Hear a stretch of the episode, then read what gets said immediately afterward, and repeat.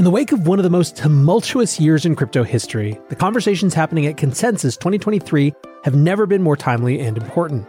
This April, Coindesk is bringing together all sides of the crypto, blockchain, and Web3 community to find solutions to crypto's thorniest challenges and finally deliver on the technology's transformative potential. Join developers, investors, founders, brands, policymakers, and more in Austin, Texas, April 26th to 28th for Consensus 2023. Listeners of The Breakdown can take 15% off registration with code BREAKDOWN. Register now at consensus.coindesk.com and join Coindesk at Consensus 2023.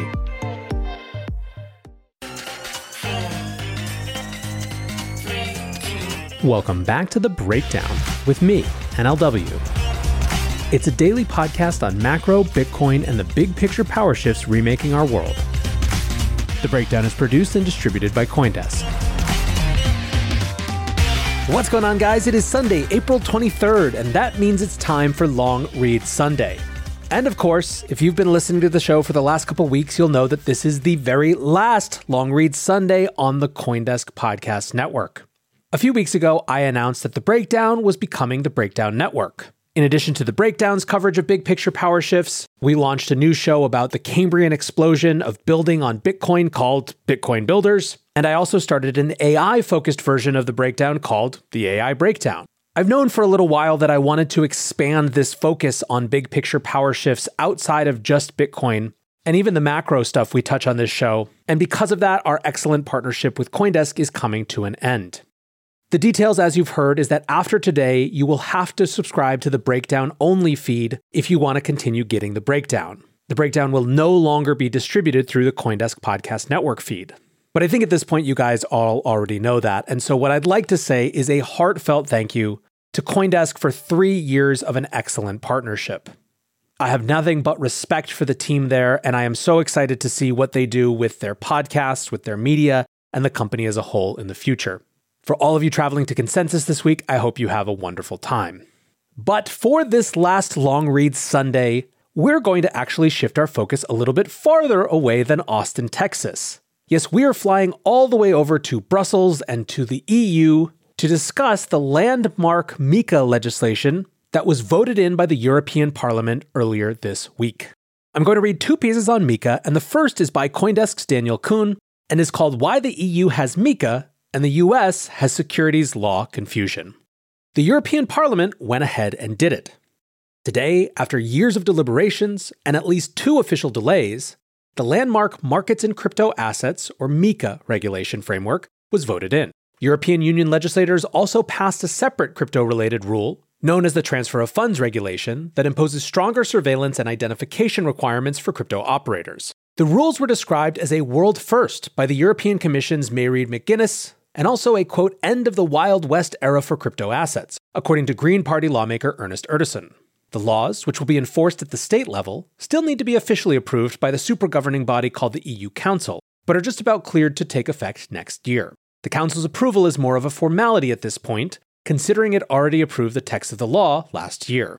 For many, MiCA represents a crucial step forward for the crypto industry. It's the first major attempt to provide a comprehensive set of rules for crypto companies, so they know in advance what they can and cannot do, and where their responsibilities lie if they want to operate in the 27 nation strong trading bloc. The European Union hopes it sets the global standard, and, in some sense, is worried about MiCA's effectiveness in the EU if similar rules are not adopted everywhere. In short, MiCA requires crypto firms, like wallet providers and exchanges, to be licensed by the EU and comply with money laundering and terrorism finance safeguards if they want to serve EU based customers. Some have balked at the reporting standards, which will undoubtedly weaken privacy for crypto users in the name of customer safety and national security. But considering how regulatory uncertainty has damped the crypto industry's ability to grow over the past decade, that's been a recurring line from crypto lobbyists and advocates, the move brings some amount of welcome transparency and stability. Binance CEO CZ tweeted his support, calling MiCA a quote pragmatic solution with which his exchange will comply. All this is in comparison to the two other massive crypto markets, the US and China. At least on paper, China has officially banned all crypto activity, but recent smoke signals suggest that freeze could thaw, at least in a Hong Kong financial sandbox. The country has not been able to stamp out crypto trading or mining entirely, and legitimizing some portions of the industry could be a boon to those looking to return. Meanwhile, in the US, there seems to be a coordinated effort of elected representatives, unelected regulators, and policymakers of both major political parties, as well as the Federal Reserve and the Biden administration, to get crypto out of the wider economy. It seems to be a part of what President Joe Biden called a whole of government approach to dealing with crypto in an executive order at the beginning of 2022, before the worst excesses and calamities of the year came to light. There are still authorities in the US working to legitimize and regulate crypto, even if some high powered officials like Gary Gensler, chairman of the US Securities and Exchange Commission, are opposed to writing new rules. According to Gensler, the financial rules already on the books are clear enough to cover the novel peculiarities of decentralized tech.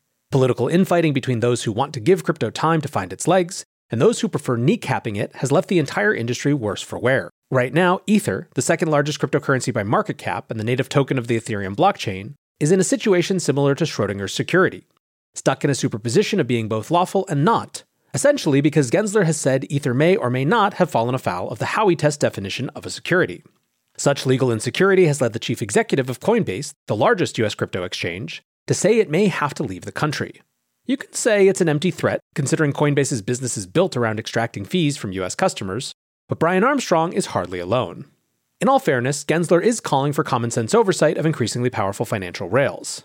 Boil down what he wants for exchanges to register with the SEC and bulk up their customer identification systems, and I'm sure it's not too far off from the EU's new standards. Of course, the difference between the EU and the US is that one took a whole of government approach to dealing with crypto, while the other merely says it will. All right, great little overview from Daniel there. The one area where I would differ is this last paragraph, which will surprise basically none of you. I think the big difference between the EU and the US here is not that one took a whole of government approach and the other merely says it will. It's that there is a big portion of one of those governments that thinks that any regulation or rules are legitimating to the industry and thus should be opposed. It appears that that position, which was quiet last year but which derailed things like the stablecoin bill, has become more endemic on the left and more willing to poke its head out into the open. It's one thing to have disagreement about the right ways to regulate something. It's another to have disagreement about whether that thing should be allowed to exist at all. Next, we turn to another piece in Coindesk from Dea Markova. The piece is called Is Europe's MiCA a Template for Global Crypto Regulation? Dea writes Today, the European Parliament approved the European Union's Crypto Assets Framework, the Markets and Crypto Assets Regulation, or MiCA. It was a non event in that the outcome of the vote was expected. Yet it is momentous because it gets the EU's 27 members closer to being the first in the world to having a comprehensive crypto law. With just a couple of final administrative steps outstanding, the enforcement clock will start ticking in June this year, giving 12 to 18 months for the rules to kick in. For the avoidance of doubt, the rules were agreed upon last summer. It took this long to clear the 571 page law through the EU's legal and translation services.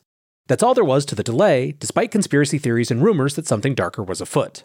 Legal and compliance teams should study the final text to make sure the details they captured last year when the text was agreed upon was agreed upon politically, didn't change under the scrutiny of the legal services, but changes will be marginal. Is MiCA the best that the regulatory world has to offer? The market is as positive as a market can be about regulation. Through booms and busts, US enforcement frenzies, and layoffs, the centralized crypto market has fallen in love with MiCA. It offers a license tailored to crypto asset services and stablecoin issuers that is passportable across 27 EU member states and 450 million people. It deliberately refrains from regulating decentralized finance or non fungible token activities. It borrows from capital markets regulation, the 2014 Markets and Financial Instruments Directive, but does not copy it. For example, there are no suitability tests to divide between knowledgeable and non knowledgeable crypto investors. Rules on stablecoin issuers will give consumers confidence that their tokens are properly reserved and always redeemable. While banks, custodians, and asset managers are currently wary of the reputational risk of dealing with crypto, MiCA stands to build institutional comfort with crypto as an asset class. MiCA is legislation written by competent technocrats who serendipitously timed the negotiations with the bull market and thus captured political interest and optimism that has since vanished in the EU. In my opinion, MiCA is a politically acceptable and workable compromise, building on existing rules frameworks. It was important to get it done now that the market is mature enough and profitability pressures are testing governance and risk management. It gives entrepreneurs certainty and it stops policymakers from a knee jerk reaction to an industry issue. One key weakness by choosing to rely on available regulatory frameworks, the Commission set MiCA to regulate token issuers as entities, not token exchanges as activities. That is, the requirements are on the issuer, regardless of how the token is used. This, I believe, limits how future proof MiCA is. Regulatory professionals will recognize these terms, they have a history. Over the past decade, the mantra for authorities from Europe to Asia has been to adopt to the unbundling of financial services by creating activity based, not entity based regulation. For example, we now focus on the activity of buy now, pay later specifically, rather than just on banks as a type of entity. Issuing tokens as bearer instruments makes this possible. The issuer is not in charge, or not thus far in charge, of determining whether their token is used to pay or to invest. The EU squared this circle by focusing on probabilities. It said that a token pegged to a currency is more likely to be used for payments than anything else, so it should follow that regulatory framework. In EU language, this is an e money token, or EMT. A token that fluctuates freely is more like an investment and is regulated as such. A lot of political energy was spent on tokens pegged to baskets of currencies, commodities, or other assets. This was Europe chasing the ghost of Facebook's Libra stablecoin experiment while the market was busy moving on. The rules on these assets are complicated and opaque in their attempt to address both the payments and the investment use case. This points to how crypto complicates the normal payment versus investment distinction. MiCA Level 2 technical rules will seek to draw a clearer line, but it will be difficult. There are 20 technical standards to be written for MiCA, and this may be one of the more complex ones.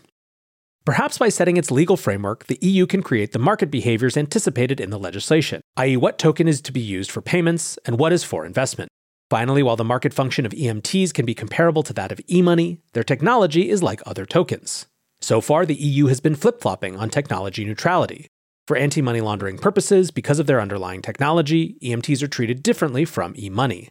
But in June, the Commission will suggest that EMTs should offer the same consumer protections as e money, including reversible payments despite their underlying technology.